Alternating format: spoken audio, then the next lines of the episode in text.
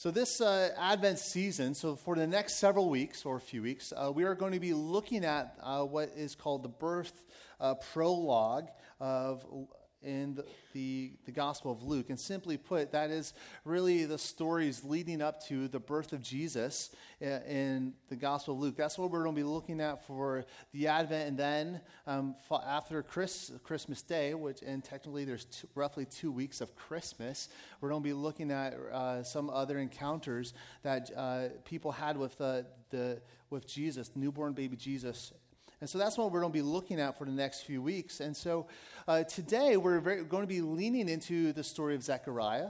Next week, we'll be looking at the story of Mary, and then the following week, the, looking at the shepherds, and then later at the Magi. And we're looking at our, the story in this way because it, this draws something out, out about the mission of Jesus as we will as we'll see we'll see this in rather great detail but we see something that jesus came for the religious that jesus came for the devoted that jesus came for the overlooked and the forgotten and jesus also came for the lost. And so the, the, the entire question that we are going to be leaning into over the next few weeks is who did jesus come for? And the answer is jesus came for every single one of us and so let's just dive into our text today. We're going to be looking at Luke chapter 1, verses 5 through 25. I'm reading from the English Standard Version. You can follow along on the walls behind me or in your worship guide. So let's give our careful attention to the reading of God's word. In the days of Herod, king of Judea, there was a priest named Zechariah of the division of Abijah, and he had a wife from the daughter, daughters of Aaron and her name was Elizabeth. And they were both righteous before God, walking blamelessly in all the commandments and statutes of the Lord, but they had no child. Because Elizabeth was barren, and both were advanced in years. Now, while he was serving as a priest before God, when his division was on duty, according to the custom of the priesthood, he was chosen by Lot to enter the temple of the Lord and burn incense. And the whole multitude of the people were praying outside at the hour of incense. And there appeared to him an angel of the Lord standing on the right side of the altar of incense. And Zechariah was troubled when he saw him, and fear fell upon him. But the angel said to him, Do not be afraid, Zechariah, for your prayer has been heard. And your wife Elizabeth will bear you a son, and you shall call his name John and you will have joy and gladness, and many will rejoice at his birth, for he will be great before the Lord. And he must not drink wine or strong drink, and he will be filled with the Holy Spirit, even from his mother's womb.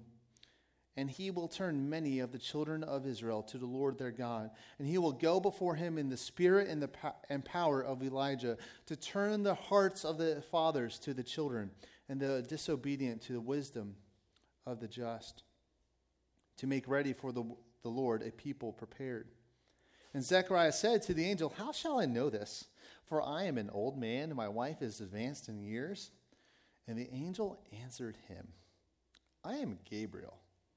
I stand in the presence of God, and I was sent to speak to you and to bring you this good news. And behold, you will be silent and unable to speak until the day that these things take place, because you did not believe my words which will be fulfilled in their time. And the people were waiting for Zechariah, and they were wondering at his delay in the temple. And when he came out, he was unable to speak to them. And they realized that he had seen a vision in the temple. And he kept making signs to them and remained mute. And when his time of service was ended, he, en- he went to his home. After these days, his wife Elizabeth conceived, and for five months she kept herself hidden, saying, Thus the Lord has done for me in the days when he looked upon me, to take away my reproach among the people. This is the word of the Lord. Amen. Let me pray for us one more time. Father God, we thank you for your word. And as we come to look at your word uh, now, we ask that you would help us to be here with you, to be present. That as we look at your word, that we would, that your spirit would be working in our hearts, and that we would see your word for us today. In Christ's name I pray. Amen. Now, the, ho- the holiday season is upon us, and one of the things that uh, really irritates every single one of, us, every single one of us about the holidays is that it amplifies all the brokenness and the dysfunction in our lives and our family. For example, when you are together around the dinner table, common politeness means you don't talk about politics, nor do you talk about religion because you might step on someone's toes. You might cause a family fight. Perhaps there'll be a food fight. Well, maybe in your family, perhaps in my family, I don't know. But another facet of our brokenness that's amplified during the holiday season actually stems from consumerism because we're told and we're taught to wait until December 25th to open our presents that people will get for us. But how can you wait for someone to get you a present when you have Black Friday sales or Cyber Monday and other discounts all month long? The holidays expose how rushed and how impatient we really are. And so the season of Advent is a gift to us. The season of Advent is, is a, a specific season that actually makes us be a very different people in our world and society because Advent makes us be patient. Advent is all about emphasizing Jesus' birth, but it's very specifically, it's about emphasis, it's about waiting for Jesus to come. It's about waiting. And so we wait today for Jesus to return, and we wait for God to act in our lives. Today, we wait but what are we to do amid the waiting? How are we supposed to wait well? And today we're looking at the story of Zechariah. And the simple point from his life is that despite his privilege, despite his devotion, he was not expecting God to act in his midst. He wasn't expecting God to act. So here's Zechariah. He's waiting on God. He's doing all the religious and priestly duties that he is called to do, but he never expected God to actually act and do something as he was waiting. So let's dive into this passage. And uh, in terms of outline, here's the outline for you. Uh, we're going to be looking at Zechariah's privilege, Zechariah's devotion, Zechariah's sign. So that's the outline that we have this morning. So let's think about his privilege. The first thing that we learn about Zechariah is in verse 5. There's a priest named Zechariah of the division of Abijah. So here, here is a priest. And priests within the Old Testament, they are a vital part of Israel's life with God. Just as much, even in fact more so than the prophets. And throughout the Old Testament, priests were called upon by God's people to offer sacrifices, to offer incense to pray on the people's behalf. And, and God gives us a picture that his people, the Israelites, are sinful, that these people who are sinners cannot come before God on their own terms. And that is why God provides the priests, where Israel can actually come before God, but it's in a but it's through these priests. And what we learn about the, this priesthood in the book of Hebrews is that the, all these priests and all their ritual, all their sacrifices, all their incense, all symbolize life with God through Jesus Christ. That's the overall, overarching message of Hebrews. And so when we think about these Old Testament priests, they're all of one particular tribe, the tribe of Levi. And Luke gives us more insight into his priestly vocation. Very specifically, he's a, he's a priest of the Abijah division. And to just get really technical, there are 24 different divisions of priests within Israel's priesthood. And so, quite naturally, each of these, di- each of these divisions would come to the temple twice a year to, to go about their priestly duty. And so, here's Zechariah at the temple. He is on duty. And that's not the privilege I'm, in fact, referring to. In, in verse 9, we learn very specifically that Zechariah is chosen by Lot to enter the temple of the Lord and burn incense. And according to the Jewish Talmud, which is a book that gives us insight to the, the, the priestly ritual and customs, it's a very distinctly Jewish book. This is what the, the Talmud tells us a priest could not offer incense more than once during his lifetime. And some priests did not ever receive the privilege. And so now to as we think about Zechariah here, this is the this is really the most important day of his entire career. This is something that not every priest would be chosen to do, and this is only something you would get to do once. And to very specifically, for a priest to offer incense, you would have to go into the very center of the temple all by himself. And, and the people who are, are gathering with you to pray, they're outside the temple. There would be some priests who would co- accompany with you into a, a, another side room, but only you could go into the very center of the temple. And so the picture is clear for us. This is the most important day of Zechariah's career. But there's another element here at play for us as we think about Zechariah's privilege. And, and it goes back to what I just said a few moments ago that within the Old Testament, you had the priests who represented the people coming before God, but you also had the prophets. And prophets would come and, ref- and represent God to his people. And the thing that really stands out about this moment in that the bigger culture is that prophets have not spoken for 400 years. Now, when you look at the Old Testament, you see God speaking through Moses and Elijah and Elisha and Jeremiah and many others, but God has not spoken to his people through prophets in over 400 years. In other words, God has been silent for 400 years. So, what would you expect, actually? Here's Zechariah. Uh, what would you expect as he would enter into your, this room? Is God going to answer your prayers? Would God speak to you? Would God reveal himself to you in a vision? Do you enter the room that, with God? Do you enter into the presence of God with any measure of expectancy whatsoever? So here we have Zechariah's privilege where he is coming into the presence of God. Let's think about his devotion. Zechariah's devotion. And we read about his devotion in verse 5 that Zechariah had a wife from the daughters of Aaron, and her name was Elizabeth. In verse 6, and they were both righteous before God, walking blamelessly in all the commandments and statutes of the Lord. So both husband and wife, both Zechariah and Elizabeth, are being described as being righteous before God. And this is incredible. It truly is. Very few people throughout the entire Bible are described this way. We see this language uh, being described of Noah, that Noah is righteous and blameless among the people of his time. And then even Paul talks about Abraham as being righteous, but he is being made righteous because of what Jesus has done for him, and but also what Jesus does for you. That you are righteous because of what Jesus has done for you. So when scripture speaks about a person being righteous and blameless, we need to ask, what does this mean? How does this fit within all the other passages in Scripture as well, because Paul tells us that no one is righteous, no, not one. So, how do we square these things together? How do we square these things together? I want to actually rely on my younger sister here. And this is a helpful way to think through the various ways that, that we actually use the word good.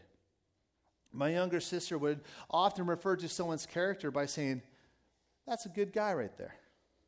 But in no way whatsoever was she saying that person's perfect. And instead, was she saying that person's kind, that person's reliable? That's a, that's a good person right there. And similarly, Luke is not saying that Zechariah or Elizabeth is perfect because we are about to see Zechariah's flaws in good measure for us. But what we see right here uh, is a picture of Zechariah's heart. We, we, we see that Zechariah seeks to love the Lord with all his heart, with all his soul, within his and all his strength. And so, together as husband and wife, Zechariah and Elizabeth, their reputation is that they are good people, to quote my sister. They're, they're, they're good folks. But there's a problem. They, they, they are a disappointment. And we know this by Elizabeth's word later on in verse uh, 25 reproach. And we'll come to this in a few moments. But they are a disappointment to their family and community. They cannot have kids they cannot have kids. Luke tells us they're old, so it's impossible for them to have uh, children. And now, just take a step back. For Zechariah, he never would even think about asking God for his wife to have a child. He never would be asking God to have a child this time because it would be so far removed from his mind because it's behind them.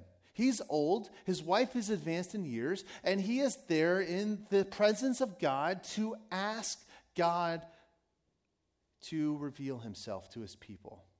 That is what's going to be on Zechariah's mind. But let me just take a step back and, and, and address the, this idea of, of infertility because the church does not talk about infertility that well whatsoever. Infertility is truly one of the most painful experiences you could go through. Statistically, one in six couples struggle to conceive. And couples may spend years, countless tests, and various procedures, and tens of thousands of dollars trying to conceive, and yet only find failure. And perhaps that describes you in, in this room this morning. And what do you expect from God when you're feeling so much disappointment? What do you, would you expect God to hear your prayers? My friend Brad wrote this about his own infertility that he and his wife uh, experienced.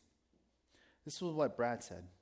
If I hesitate to pray for children, and I often do, it's because I, I fear exactly this. I don't doubt that God is able, but that He is willing to give me so great a gift. You see, friends, when we don't expect God to do something, we are actually saying something about our functional theology about God. We are saying something about who we think God really is.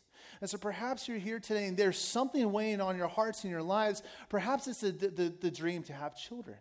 Are you praying for to have children? Perhaps it's about praying for a loved one to come to know to, to faith. Is, are you praying for your friends to have faith in Jesus Christ? Are you praying for reconciliation within your marriage? Are you praying for the greatest desires and longings of our heart of your heart? Because what we find here is that, that God is able that, to answer our prayers, and we are even being taught and called to expect God to reveal himself in, in our lives. And so, as we think about this text very specifically, Zechariah thinks that he is all alone in this room. He thinks that he is there just going about the business of lighting a candle, of lighting incense, and he's all alone in this room, but he's not. Gabriel is there, and they actually have a conversation. So, let's think about Zechariah's sign. So, while Zechariah is offering incense and praying, very suddenly, and very abruptly, an angel appears to the right of the altar. And do you feel the drama here? Zechariah stumbles back in fear. He is overcome with fear, and Gabriel says, Do not be afraid. And he tells him that the Lord has heard your prayer. What's, what's he praying for? What is his prayer? Very specifically, Zechariah prayed that God would no longer be silent. Very specifically, God, he prayed that God would no longer be silent, that God would speak to his people through a prophet, but never in his wildest dreams did Zechariah think that God would speak to his, to his people again by Zechariah's own son. Because Zechariah didn't have a son. He was old and he was advanced in, in years. It would be impossible for him to have children. But the ultimate sign of God's faithfulness to his people is, is by speaking to his people through a prophet, by, by answering Zechariah's prayer. But very specifically, the sign that Zechariah is given is that his wife was going to have a child. That he was going to have a son named John. But so Zechariah hears this, and he's, in hearing this news, his heart is actually full of doubt. He actually asks for another sign. Now, this is not uncommon. If you, when you look at the entire scripture, you look at in the book of Judges, you see Gideon. He has a fleece and he's praying for God. Hey, God, are you? I'm so insecure. I need to know you're with me. Will you make this fleece wet and the, gra- and the ground dry? We see that type of, uh, of element. We look in Hezekiah, same type of thing. They have their own personal insecurities, and they're asking God to, to help their unbelief but Zechariah is doing something completely different here. Zechariah asks for a sign because he does not think God can do the impossible. How shall I know this? I'm old. My wife is old. How, how do I know this? Uh, this is where we get into the drama, but I also really appreciate Gabriel's snarkiness. He, he, like, this is literally how snarky he is. He says, I'm Gabriel. I stand before God, and I've been sent to you by God Himself to preach to you the good news. Like, do you like do you hear the snarkiness? He's like, Do you realize I'm an angel sent by God to you? I, I really appreciate the snarkiness. And and, and like don't actually overlook the language in verse 19. I am Gabriel. I stand in the presence of God, and I was sent to speak to you the gospel. And so here's Zechariah, and he's actually not believing in this good news in the gospel that God is giving him. But since you ask for a sign, uh, here's the sign you won't be able to speak until your son is born. And so here's Zechariah. He's a priest. He's praying for God's people on his people's behalf, and he needed to talk in order to simply do his job. And so then he goes back uh, and greets the people, and he cannot, he goes back to greet the assembly that's with him, and he can't talk whatsoever. And they're like, hey, you've received a vision. Never in his wildest dreams would this have been what Zechariah even thought. So fast forward nine months. This is uh, going to the later part of this chapter. Um, when John is born, there's literally quite a crowd um, around his house. And Elizabeth said, Hey, his name is John. And all the family friends were there, and the family members were there. And they said, No, no, no, no, no. That's not his name. No one in your family has that name whatsoever. So they turn to Zechariah. And Zechariah is like, Give me my, my notepad and I'll tell you what's up. And so Zechariah, he literally writes it out for him. He says, His name is John. And John means God is gracious. And immediately, that in that moment, Zechariah was able to speak and he began praising God. So uh, all of a sudden, we see uh, in this incredible transformation that happened within Zechariah, Zechariah's life within, this, the, within, within the span of a year. He, his heart is full of doubt, his heart is full of unbelief, but yet God does something and he is like, I'm praising God for giving me this child. And I'm praising God because this child is the sign that God is going to speak once again to his people. That God has heard my prayers and that God is going to speak to his people.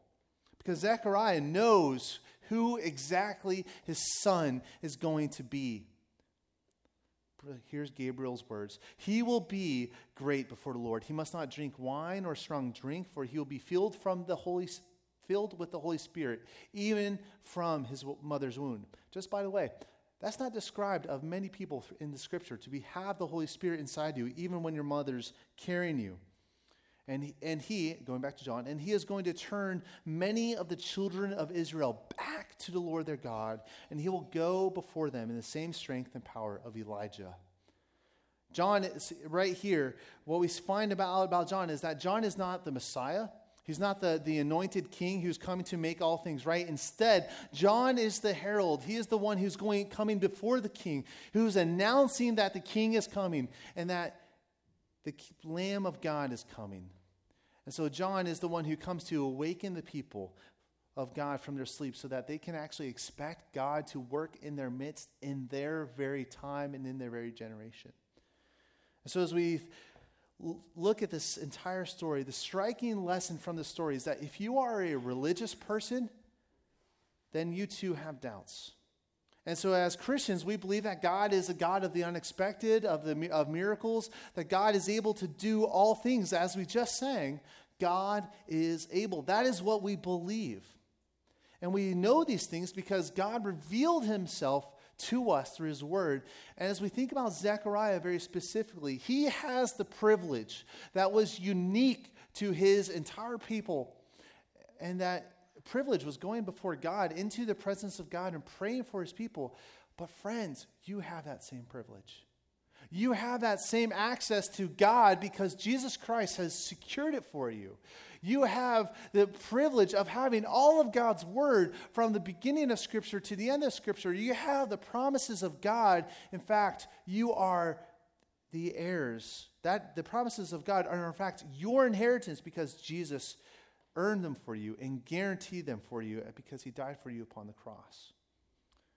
That is our privilege. That God's promises are yours, that God's promises are ours because Jesus has, has died for you, and that Jesus has reconciled us with the Father. That is our privilege. But do we expect God to hear our prayers? Do we expect God to do the impossible? Do you expect God to give you victory over sin? For God to change your heart? To bring a loved one to faith? To bring reconciliation in a relationship or more? Do you expect God to do the, the impossible in your life? To close, let me tell you a story about my friend Ray. My friend Ray's a, he's a Presbyterian minister down in New Orleans, and he's a, a, Princeton seminary grad. He's a writer, and he tells the story of his birth father. He, he, he very specifically says that he is a man who has three fathers. He had a, has a birth father, he has a father who raised him, and he has his heavenly father. But he tells a story about his birth father very specifically. His birth father uh, is only known um, by Bear.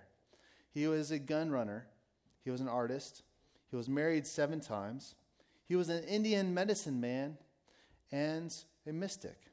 He even wrote a book on Indian Native American spirituality.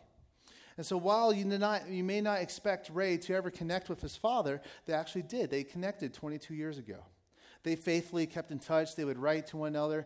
They would visit one another. And as they would write to one another, they would often start talking very frankly and honestly about spirituality and even exchange books. And so Ray, over and over again, is writing to his father, sharing the gospel. And he shares books by all the greats. He's sharing books by Tim Keller, John Stott, Henry Nouwen, uh, like Paul David Tripp, and others. He's sharing these books by, with the greats. And he's hoping and praying for his father to come to faith in Jesus Christ.